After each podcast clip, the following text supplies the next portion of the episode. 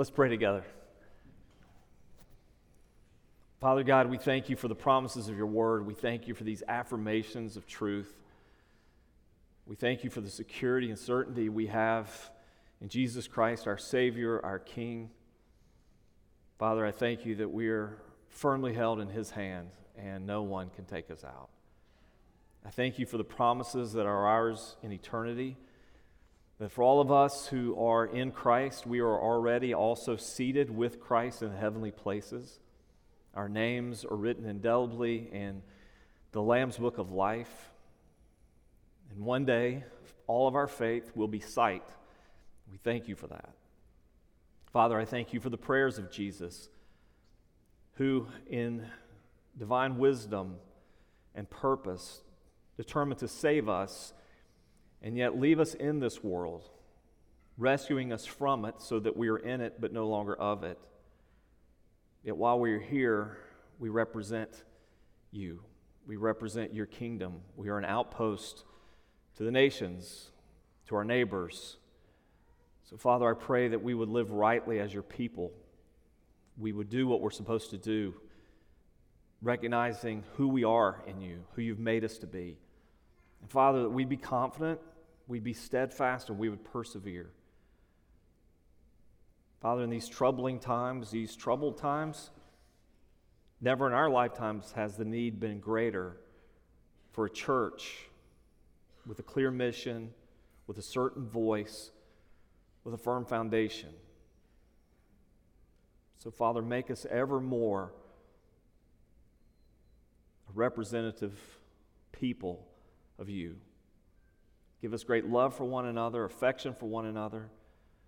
Give us a sense of a purpose together. May each of us in this room finish well. And may we finish well together. And I pray this in Jesus' name. Amen.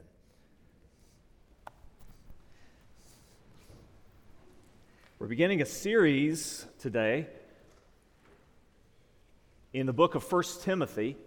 And we'll carry that out to those two letters that Paul wrote to Timothy, 1st and 2nd Timothy. And it's a very natural segue for us. If you've been with us for majority of 2022, then you'll know as we were going through the book of Acts, you were introduced to a name. Among many names in the book of Acts was a young man named Timothy.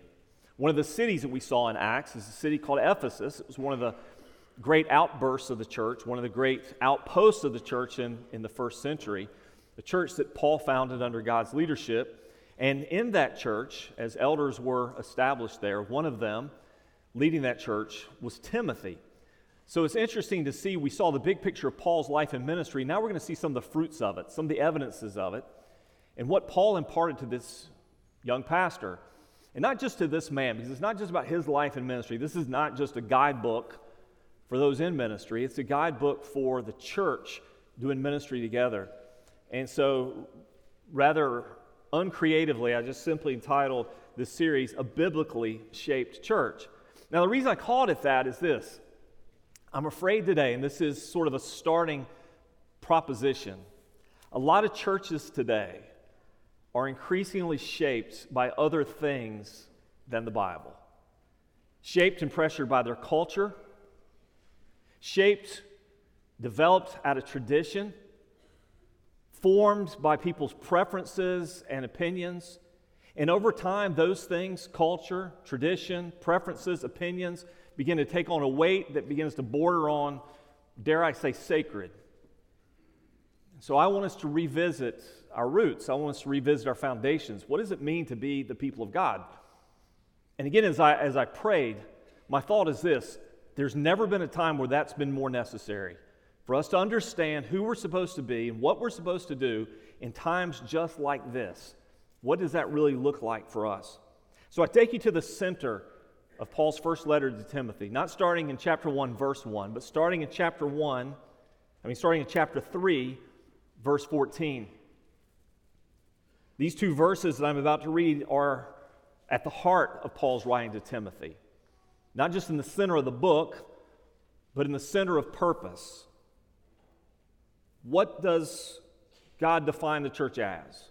What does God direct the church to? Consider this summary statement, these two verses. I am writing these things to you so that if I delay, you may know how, you, how one ought to behave in the household of God, which is the church of the living God, a pillar and buttress of the truth. Here's the basic premise. And it's the premise that everything you're going to hear of these next several weeks is going to be based on. This is our foundational statement regarding the church. Premise is this the source of the church's life is the Word of God. That's the source. God forms a people by His Word. Faith comes by hearing, hearing through the Word of Christ. God forms a people by His Word. God shapes a people by His Word. God commands and directs a people by His Word. A church that is rooted in the Word and not just giving lip service to it. That's something I want us to think about. I think most of us could give nodding assent. Yes, right, the Word of God. That's the foundation of the church. But is it the foundation of the people that make up the church? Is it our foundation?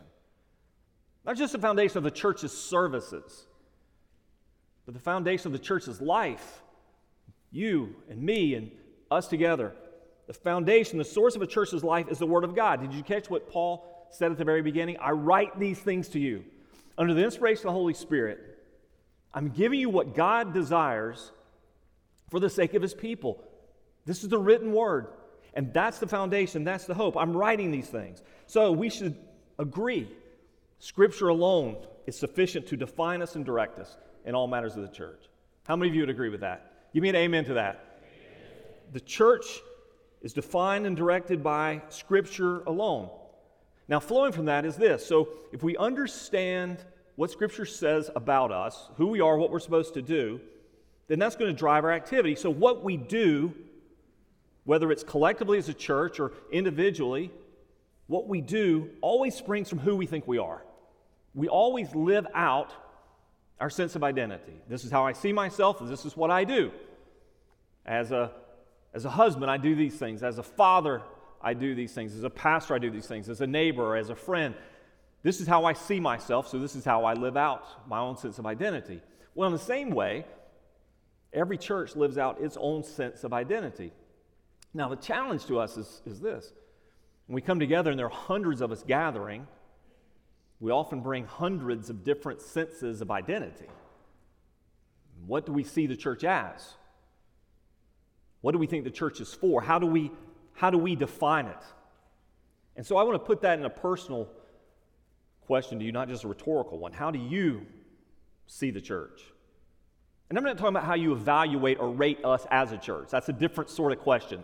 I'm not talking about your Google review of Calvary Baptist Church. I'm talking about a bigger picture. When you look at the scriptures and you look at your participation in what the scriptures define, what's your picture? What's your definition of the church? If you've never given it careful thought, maybe not even conscious thought, I want you to do that. I want you to do that over these next several weeks because our aim is this we want to look at the picture of Scripture and always be aligning ourselves to it. Always be reforming away from everything that has drawn us apart from it and getting us back to the true normal, the church. How do you see the church? Is the church for you a purveyor of religious goods and services? In other words, is a church a place or a meeting or an entity, a group of people whereby I can get things, information, um, encouragement, maybe some practical help, maybe prayer support, but I get things that will enhance my personal relationship with God. It'll help me be a better Christian. Is that how you see church? So we just distribute religious goods and services. And then you can walk through as if a cafeteria line and say, I need some of this. I could use a little more of that. I'm not really into that. I don't care much for that. But these things help me. I'll take the things that are valuable to me personally. I think a lot of people look at the church that way. They may never express it that way because they never thought it through, but their actions would say that's what their sense of identity is. Other people see the church sort of like a, like a club. I mean, a good club, a club with good purposes, good values, does some good things, but, but ultimately it's, it's a club. Um, by my membership, I acquire certain rights or privileges in that club. So I get to say what the colors of the wall will be like, or when we'll change the carpet, or who gets to do this, or who gets to do that, or I get to use the copy machine if I want to make copies for my business, or I get to borrow the folding tables because they know they've got lots of them over there, or I get to go to the gym for my kid's birthday party because I'm a member of that club. And that membership, which costs me very little, maybe you know, a gift and offering plate here or there. Maybe at the new year I'll throw something in. Maybe at the end of the year I'll catch up a little bit for tax purposes. But I like to keep my name in there just in case I ever, I ever need it. I'm a member of a club. It's called Sam's Club. I don't particularly like going in there, to be honest with you. You know, for probably the same reasons that you don't. I never, now with just Cecilia and I living home, I rarely need that much of any one thing. So I don't particularly shop in there. Every now and then I'll go in there out of curiosity or something, and you know, I might buy two gallons of peanut butter or something, or you know, 20 pounds of pork loin. But typically, I no. But here's the thing: I keep my membership there just in case. Just in case. So I never know when I might want it. Never know when I might use it. Never know when I might want a new grill or a new cooler or a new sofa or maybe some cheaper gasoline, but it's not critical to my life. Well, I think a lot of us see the church in similar sorts of ways club, membership, organization. But what does the Bible say? You see, information doesn't really drive our behavior, it's identity. So let's answer the question from this text who are we? Who are we then? Paul says it just so concisely. It's very, it's very pithy. He says, You're the church of the living God, household of God, the household of God, a pillar and buttress of the truth. Who are we? First thing Paul says about the church is that we are a household. We're a household. We're a household under the authority of a good father. We've been brought into a family. The scriptural term, theologically, that defines this, and probably one of the most beautiful statements of our salvation that you'll find, is adoption. We have been adopted into a family. He chose us. The beauty of adoption is that He chose us. He picked us out. He adopted us from every tribe and every tongue and every nation all over the earth. He calls out a people to Himself and He makes us His family. He makes us sons and daughters. And as adopted people, we now are co heirs with Jesus, joint heirs with the King all the benefits that God affords to his son, Jesus, he now affords to us.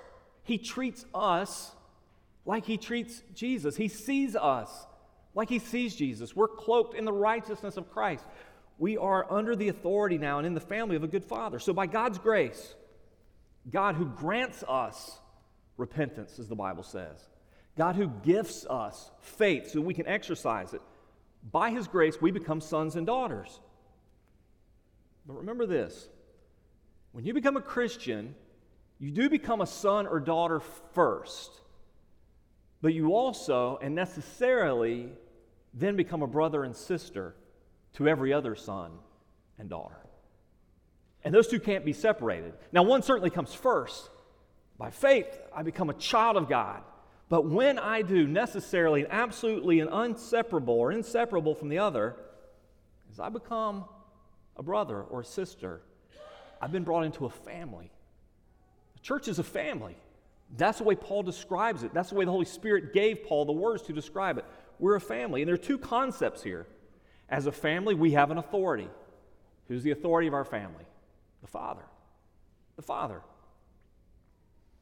Maybe the most um, praiseworthy statement about Jesus is he did whatever the Father told him to do. He always obeyed the Father. He always followed the Father. We have a Father who's good, and His words are good, and His directions are good for us.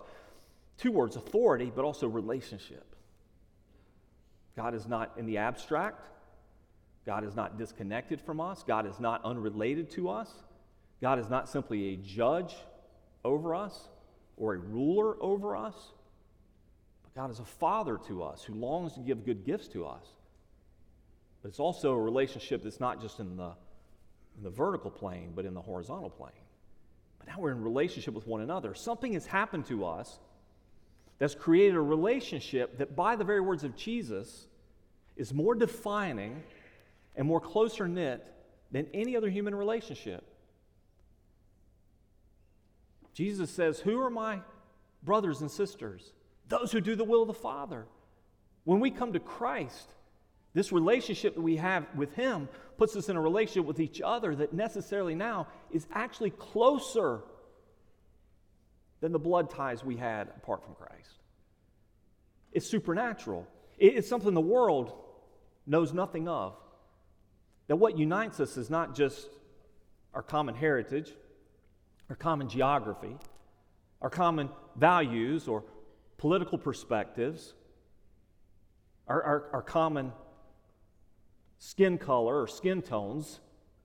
What unites us across all lines? Christ, the blood of Christ, the baptism of the Holy Spirit, that God's Spirit in us makes us his family. Number one, we're a household. Number two, he says this He says, You are a household of God, which is the church of the living God. The church defined, or the church defines a Greek word called ecclesia. We are an ecclesia. I'll define that for you. What an ecclesia literally means that we often just simply render church in the scriptures. Ecclesia, we're an ecclesia rescued from the kingdom of darkness. So, by God's grace, again, who granted us repentance, He softened our hearts, He changed our thinking, He drew us to Him, He gave us a gift of faith we now exercise for our salvation. God's grace now has rescued us from the kingdom of darkness and the dominion of sin. And as I prayed earlier, according to John chapter 17, when Jesus prayed, he prays for us now who are in this world, but fundamentally we are no longer of this world. We've been rescued from it. We're not in the kingdom of darkness anymore. We're no longer slaves to sin. We've been made a holy assembly unto God. That's what ecclesia is. Ecclesia is assembly. Literally, the word is assembly. The New Testament word translated into English as church means assembly. And when the scriptures speak of assembly, it speaks of two. It speaks of one assembly in heaven. We would call this the universal church or the church invisible. It's every saint of every generation, every time and place, across denominational lines, cultural lines, regional lines, geographical lines, historical lines, every true believer in Christ and every time and place makes up the church, capital C, church universal. It's what we just affirmed. We believe in the universal church, the church invisible. There's one of those. I'm the way, the truth, and the life, Jesus says. No one comes to the Father but by me. The exclusivity of Christ who forms for himself a people called the church.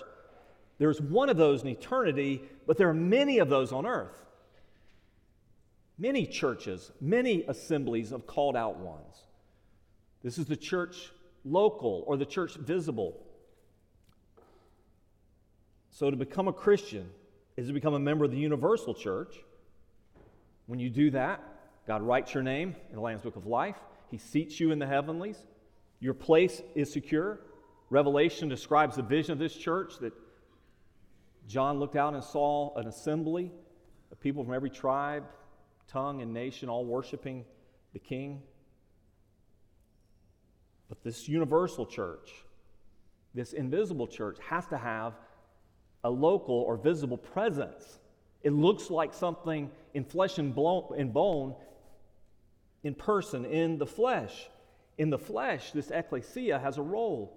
It's to represent that eternal kingdom, to be an outpost of it, to be ambassadors of it, or an embassy of it. You know what an embassy, excuse me, my mic is slipping. I'm about to get much louder now. There we go. You know what an embassy is. If you're ever in a, another country and you need help, you lose your passport or something happens to you legally, perhaps you get arrested or whatever it may be, you'll seek out an embassy because that embassy represents the country that you're from. It's not the country itself, it's a representative there. Um, I can remember when we were traveling to um, our last trip to the Holy Land for the first time, we went to see the new embassy, relatively new, established there for a few years now in Jerusalem, the U.S. Embassy in Jerusalem. And to go there, it's just sort of a, it's a neat experience to be in a foreign place in the center of the world and see your flag flying. That's a representation of my country, my people. Well, in the same way, the church flies the flag of the kingdom of God. We're not heaven, but we're to represent the king of heaven. So when we preach and teach, we're speaking for that king and we're giving his word. When we pray, we're seeking the direction of, or the power of, or the forgiveness of or giving the praise towards that king. When we're talking to one another, we're encouraging one another as followers of that king to be faithful to that king and to that kingdom. In, in our ordinances, when we baptize someone, we're saying, We affirm you, we're giving you a license to the kingdom. We're giving you a passport, as it were, to say, You now are part of this kingdom too. We affirm this confession of faith that you've made. We see in you the fruits of, of repentance, that you genuinely desire to follow Christ, and we're giving earthly confirmation to say, Yes, you're part of us too. When we share the Lord's Supper with one another, we're saying, We who are many have now become one in Christ. We are a family, we are a people, we are called out ones. That's ecclesia. We've been called out, we've been assembled too. By the way, real quick, and I'll come to some practical implications in just a moment, the idea of being called out means a gathering. The church, not just what it does, or what's healthiest or best, or practical or valuable, but the church, by its very definition, is a people of God that gathers together. That's what the church is. That's why we, um, as a church, are, are careful with distributing even our services online. Now, we have some folks that are infirm and can't be here, they can watch it. We have some folks that are homebound and are not able to join us again, they can watch it. Um, sometimes people traveling say, Can I get the feed because I'm going to be out of town for two or three weeks? I don't want to be disconnected. And they can watch it. But as a general rule, we're not conveying to the community at large, to the world, to people in general, church is watching a program. Church is receiving the benefit of teaching. Church is enjoying some singing. The church is, by its very nation, nature, a gathering of God's people. We come together as a people. We are an assembly. Number three, he says, You are a pillar and buttress of the truth. Pillar and buttress, those are physical terms. He says the church is a structure. And when I say structure, stick with me here, maybe put an asterisk somewhere. When I say structure, I'm not talking about the church as a building. I posted something the other day about you know, one of the myths I hear people saying all the time. Um, you know, I don't think we, we're required to go to the church. Church is about more than a building. Well, it's a non sequitur, it doesn't follow, there's no logic to it. None of us in this room, I hope, believe that the church is a building. God forbid if a tornado should sweep through the wiregrass and wipe out all of our buildings, we would yet remain a church. And what would we do? We would gather. We would send out a message in some way and say, bring your lawn chair or, or bring a, a towel to sit on or whatever you want but gather. We're going to be in such and such a place, or we're going to be in this field, or we're going to be in that building, or we're going to be here, or we're going to be there. No, we don't believe it's a building either. We just simply believe it's a little bit easier, wouldn't you agree, to gather in a building. You know, if you were here for Christmas Eve or Christmas morning, you know, being in a building is far preferable than to not being in one, particularly when it's 20 degrees. No, we gather as a people, but it's not a physical building the Bible talks about. It's a building of living stones. That's the terminology that Paul uses a building of living stones. In other words, God's an architect. He's a perfect builder. He's putting it together as he sees fit. He's assembling it with every new person that he adds to it. It's his church. He controls, he owns it, he protects it, he ensures its success, and he builds it piece by piece. But this structure is founded on something. What it's founded on is the truth. Paul would write to the Ephesians, it's built on the foundation of the apostles and the prophets those words that God has given to his people. Healthy churches ought to be a pillar and buttress of the truth, Paul wrote to Timothy. What does this mean? In technical terms, it means that the church assumes the protection and the propagation of propositional revelation. Let me say that again. In technical terms, if we're to be a buttress and a pillar of the truth, it means we assume the protection of, we're going to guard it and keep it, the propagation of, we're going to express it and teach it, of propositional revelation. In other words, this is what God has said. These are propositional truths. This is not the idea of it's true to me, this is our truth, this is my truth. It's propositional truth. All people, all times, all places. It's true, propositional truth. That's Scripture. So the church has a unique responsibility that God has given it to uphold right teaching, to maintain doctrine. And I want you to write this down for me if you're a note taker today, just for clarity's sake, because this word's going to pop up a lot in the coming months, both in smaller groups and also in corporate worship. The word doctrine. I know the word doctrine sometimes is a, a bit off-putting for some because it's a little bit scary. I'm not, you know, I'm not too doctrinally astute, or it seems cold or impersonal to others, or are divisive, write the word doctrine put the word, or then put the symbol equals beside it, truth. That's what doctrine is. Doctrine is the formulation and communication of truth. What is true? What is right about God? What is right about us? What is right that Scripture teaches us? So we're a structure founded on the truth. Jude, verse 3 we must contend for the faith, all the faith that was once and for all entrusted to the saints. Listen, I, I hope you see this without me filling in all these gaps. Uh, sometimes I assume that your mind is going where mine, it, mine goes, and, and I, I know many people don't. Like, uh, you know, sometimes I'll tell Cecilia we're having a conversation, she'll say, Well, that's not what you said. I'll say, That's what I meant. Follow what I meant, not what I said. so as you're listening to me, it'll really help you as you're listening to sermons this new year. Listen to what I mean, not what I say, okay? But what I mean is this look around. We're seeing evidence everywhere of churches, entire denominations, losing their grip on doctrine, on biblical truth. We're seeing denominations split wide open, not over opinions or feelings or emotions. It may be cloaked in those terms, but it's on doctrine, it's on truth. And we have a whole church culture that's predicated on emotionalism. Say things that make me feel good. Give me something I'll enjoy. Send me out in a positive way. And we're becoming increasingly adverse to truth. We don't like how it sits on us. We don't like how it hits us. We don't like how it lays heavy on us. But the church has a responsibility. And God didn't give this responsibility to seminaries or institutions, He didn't give it to scholars or theologians, He didn't give it to historians. He gave the responsibility of protecting and propagating the truth to churches. To churches. To stand on this, a pillar and a buttress. So, what is a local church? I want to borrow a little bit from an article written by Jonathan Leeman. You can read the entire article if you like simply by Googling, Googling that. What is a local church? He says, local church is a group of Christians who regularly gather in Christ's name to officially affirm and oversee one another's membership in Jesus Christ and his kingdom through gospel preaching and gospel ordinances. Now, that's a bit clunky, he says, but notice the five parts of the definition a group of Christians.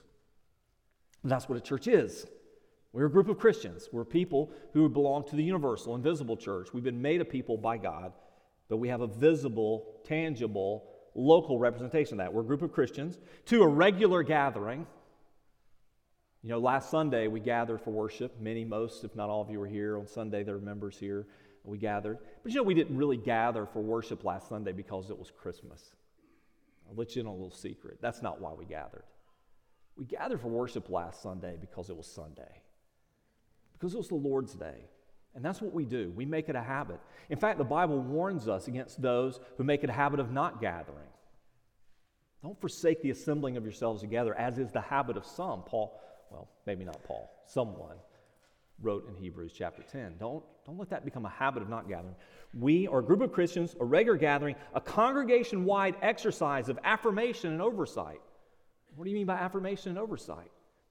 Sunday, we witnessed a baptism. That testimony that was shared with elders, that testimony that was shared with you via baptism, that proclamation of faith, you're giving affirmation to that person's faith statement saying, We accept what you say about Jesus. You have made a right confession of faith on the right person to confess faith in, Jesus Christ alone as, as Savior and Lord. And we affirm you as a brother and sister. We affirm one another's salvation when we share Lord's Supper, when we pass those communion trays. And we have accountability for one another.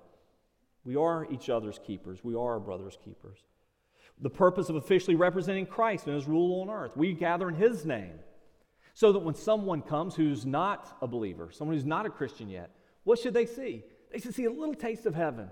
People who love the Lord, people who praise him and honor him, people who submit to him and trust him, people who seek their direction from him, people who encourage one another and live together as, as family. They see all this And we do this through the use of preaching and ordinances through these purposes. So, what's the local church? It's the institution which Jesus created and authorized to pronounce the gospel of the kingdom, to affirm right professions of faith, gospel professors, to oversee their discipleship, to help them grow in Christ, and to expose imposters. When you see the church through a right lens, you recognize this is not something that you just simply join like a club. When you see the church through a biblical lens, you recognize this is something that I submit to. This is the design of God for the display of the gospel, for the sake of the nations, for the perseverance of us all as we work together to finish well. So, what are we to do? That's our definition of who we are. What are we to do? Well, number one, as a family, we display the love of our Father by loving each other. By this will all men know that you're my disciples. The defining mark at the top of the list of followers of Christ is love for one another. By this will all men know that you're my disciples, that you belong to me. You didn't simply make a decision, you didn't simply pray a prayer, you're a disciple. You're a transformed follower of Christ. How will people know? By the love you have for one another. What does this look like on a practical level? How do we move this beyond just this sort of fuzzy theoretical concept to practical? Well, it looks like this it looks like people who are united in Christ. It looks like people who have the same mind, the same purpose. They're of one accord. We're working towards the same end. We don't always see things exactly the same. We're certainly not all at the same stages.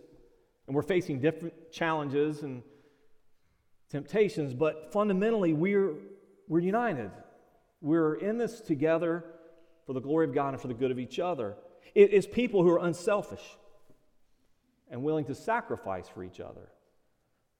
That means giving up something you have that someone else needs more. That means yielding your preferences to the needs of others. That means doing exactly what Scripture says. It means consciously considering others better than myself. How can I sacrificially and unselfishly care for one another? It means people who genuinely care about one another, not just theoretically. They're invested in each other. People's emotional health. How are people doing? Are we crying with those who cry, mourning with those who mourn, weeping with those who weep? Are we rejoicing with those who rejoice? Are we emotionally invested in each other? Physically. The Bible makes a, a picture pretty clear of how the church takes care of itself, caring for one another that should times become dire, none should go without in the body of Christ. We should share what we have with one another. And spiritually, caring for and being invested in the spiritual life of each other. How are you doing, my brother? How are you doing, sister? How can I pray for you? What are you walking through right now? What are you up against? Sometimes it means loving each other enough to say hard things. Brother, you know that's sin. Brother, you can't do that. You can't live that way and call yourself a Christian. Friend, you, you, you've got to give that up. You've got to stop that. That's not what it means to be a follower of Christ. Friend, you can't, you can't be like that to your wife or to your children. Or, or you can't do business like that and besmirch the name of Christ with, with dishonesty. You, you can't talk like that at work and have those kind of coarse conversations and call yourself a follower of Christ. You can't. It's holding each other accountable. It, it, it's also people who just go outside of their normal comfort zones. Let me go off on a tangent a little bit. I do have a clock in front of me, don't worry. Let me go off on a tangent just for a second. Talk about just something practical. You know, I spoke earlier of what a church is it's, it's, a, it's a group of people brought together supernaturally. So that when you look around, you say, those people wouldn't be connected with each other for any other reason if it weren't for Christ. Because normally those groups would never intermingle, they wouldn't get together. Whether it's because of socioeconomic situations or occupations or backgrounds or whatever it may be, all the reasons that we have that cause us to naturally segregate, to just be with people that we think are like us or with people who we think like us. Well, see, our salvation, the blood of Christ, destroys all of that and brings us together, breaks down all those walls. And so that now you look around and say, man, look at those people, young and old. Why would they ever care for one another? Well, why, why is that senior adult lady asking that 19 year old college student, How can I pray for you? That doesn't happen out there in the world because of Christ. Why are those families sharing a meal with one another, helping each other take care of their kids? Because of Christ. Why are they visiting each other in the hospital? Well, why are those people who are so different coming together and sharing their lives together because of Christ? Now, what are some practical things that you can do to accomplish that in the new year? Here's a simple one. Next Sunday, when you come in for worship, sit somewhere different. Move around a little bit. Now, for me, it's nice to know where most of you who are regular attenders sit. Now, I'm not consciously scoring your attendance, but I do kind of know some points in the congregation. I know certain people sit in certain places. I, I, so that way it helps me a little bit. If you're not there, I can say, hey, where's Curtis been? He's always right here at my right hand. He's the only person that speaks back to me when I say hello. but even with that, I would encourage you move around, meet some people, get outside of your small group, get outside of that cluster. Your family is not a group of 10 or 12 or 16 that you sit in a classroom with. Your community is this room, it's these people, it's this church, it's this fellowship, young and old. Get outside of them, move around, get to know one another, pray for one another. One of the things we're working on, we're headlong, we're working on this as fast as we can, as hard as we can. It's one of the reasons we're trying to legitimize those membership rolls. Is we want to put in your hands an updated every time we do a members meeting Every quarter when we bring in new members or members go out, we want to put in your hands an updated membership directory. Nothing fancy, nothing glossy, nothing Olan Millsy, just something in your hands so you can know who these people are, love them, pray for them, check up on them, be part of them. We're a family loving each other. We'll talk about that more next week. Number two, as a called out assembly. Now, again, the idea of called out. We're called out of the kingdom of darkness into the kingdom of his dear son, God's dear son out from the dominion of sin and Satan to the authority of King Jesus. As a called out assembly, we display the gospel by living God glorifying lives. I'll do this quickly for time's sake, but what does this look like? This means collectively we live in such a way that our faith, in fact, God Himself, is compelling. So when you gather for worship and you invite a friend or neighbor who's unchurched, no, our focal point will not be on that Sunday morning an outreach driven crusade event. You won't find us singing, you know, top 40 pop songs, and you probably won't see a parade of athletes or politicians or influential people giving testimonies. What you will see week after week is God's people worshiping God. We're going to be singing songs about Him. We're going to be reading scriptures that speak to us from Him and about Him. We're going to be praying prayers of confession and adoration, thanks and petition. We're going to do the normal things that we do that make much of God with the hopes that when people gather with us, they will say, These people are legit. These people love the Lord. These people are serious about this. Look at how they sing. Look at how they praise. Look at how they pray. Look at how they hear the word and respond to it. Man, that's real, that's powerful, so that we live as a compelling community brought together by Christ. But also, when we leave this place, we live distinctive lives. Our lives don't just look like everybody else's. We don't go out into the community, we don't go back to work and back to school and just meld right back in, living indistinctively so that no one knows that you're Christian. It means that you're displaying the effects of the gospel all the time. Good times, difficult times, painful times, financially challenging times, health threatening times, personal crisis times. You're displaying faith in the gospel. Number three, and as a building of living stones, we promote and preserve sound doctrine. I hit that very much already. We promote and preserve sound doctrine. What does that look like? Well, obviously, that looks like teaching the word, but it's not just teaching it, it's that we all trust in it to accomplish God's purposes. Listen, I, I've, I've been in church literally all my life. How many of you have the same testimony? I'm not saying I've been a Christian all my life, that's something different.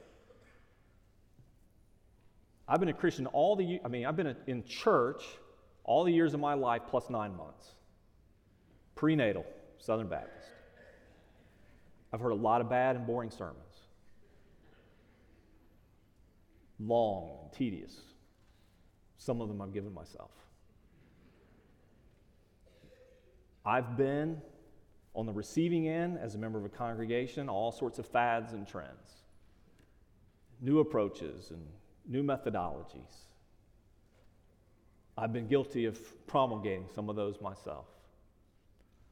I want all of us to have a conscious sense of confidence that the Spirit of God works through the teaching of God's Word to accomplish His purposes. It's not God's Word plus something else. There's not an element that we're lacking. There's not a magic bullet that's going to draw the community to us. There's not a secret formula a new methodology that's somehow going to cause people to suddenly begin to respond. It's the consistent attention given to the right teaching of the Word, whereby God's Spirit takes that Word and applies it to our hearts, teaching and trusting it.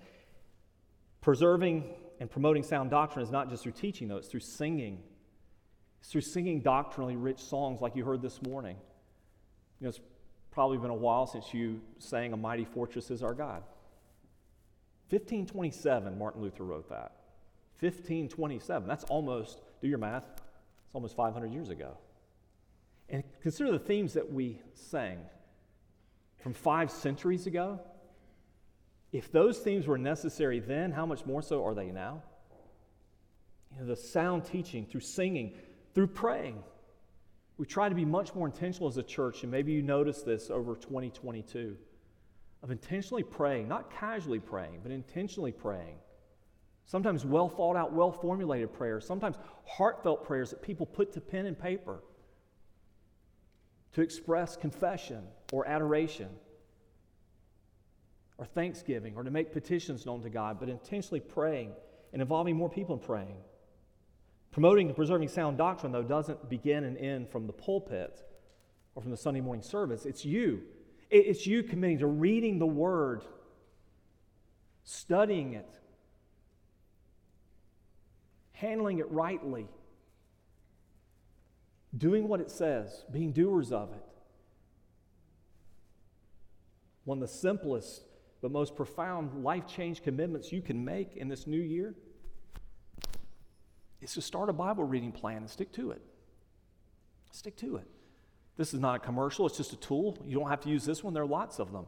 But we're putting one, it's on the website, we'll put it in the bulletin. It's a five day reading plan. It's loosely chronological. You're not going to get hung up in Leviticus in February. Going to get interspersed throughout the scriptures, and you do it five days a week. That allows you a day to catch up if you miss something. That allows you some time on Saturday maybe to read the, the text for your life group discussion the next day whatever it may be, but spend some time in the Word studying. It also looks like this it looks like us, you and me, amongst ourselves, with each other, saying the Word to each other. Saying the Word to each other, speaking truth to one another, encouraging each other with the Word of God all the time. Jonathan Leeman uses the term until it reverberates. So it's just reverberating among us. And maybe it starts in the pulpits, happens in your life group, but it continues throughout the week as it just goes between us.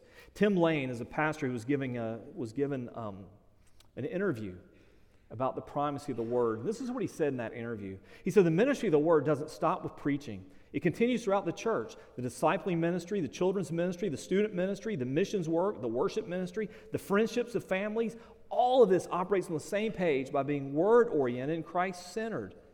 Elders and deacons take the word into their work. Parents are learning to bring the gospel and how they train their kids. Husbands and wives are thinking about the centrality of the gospel as they relate to one another, and the list goes on and on and on. That's reverberation. That's who we are. We're God's family. We're called out to assemble, called out from this world to become a new assembly. We're a structure of the pillars and buttresses of the truth, and that's what we do. Here's a super helpful summary, and I'll leave you with this today. The New Hampshire Confession of Faith, circa 1833, Article 13. We believe that a visible church of Christ is a congregation of baptized believers associated by covenant in the faith and fellowship of the gospel, observing the ordinances of Christ, that's baptism and the Lord's Supper, governed by his laws, and exercising the gifts, rights, and privileges invested in them by his word, and that it's only scriptural offices or bishops or pastors or bishops or pastors and deacons whose qualifications, claims, and duties are defined in the epistles to Timothy and Titus. Would you pray with me this morning?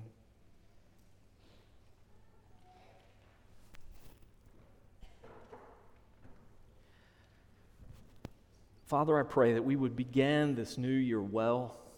We would start off, as it were, on the right foot, that our foundation would be solid, our premise would be right. God, our focus would be clear. So, Lord, renew us and reshape us and reform us. Make us into the people more and more so, more evidentially so that you created us to be. Father, may we do so much more in this new year than, than just go to church. I pray that we would not do less than that. But I pray we would do more than that. I pray that we would be the church, that we would embody kingdom life together, loving one another, encouraging one another, teaching one another, displaying the gospel for all those who don't know you yet, encouraging one another, and being faithful together. And Father, you be glorified. And I pray this in Jesus' name. Amen.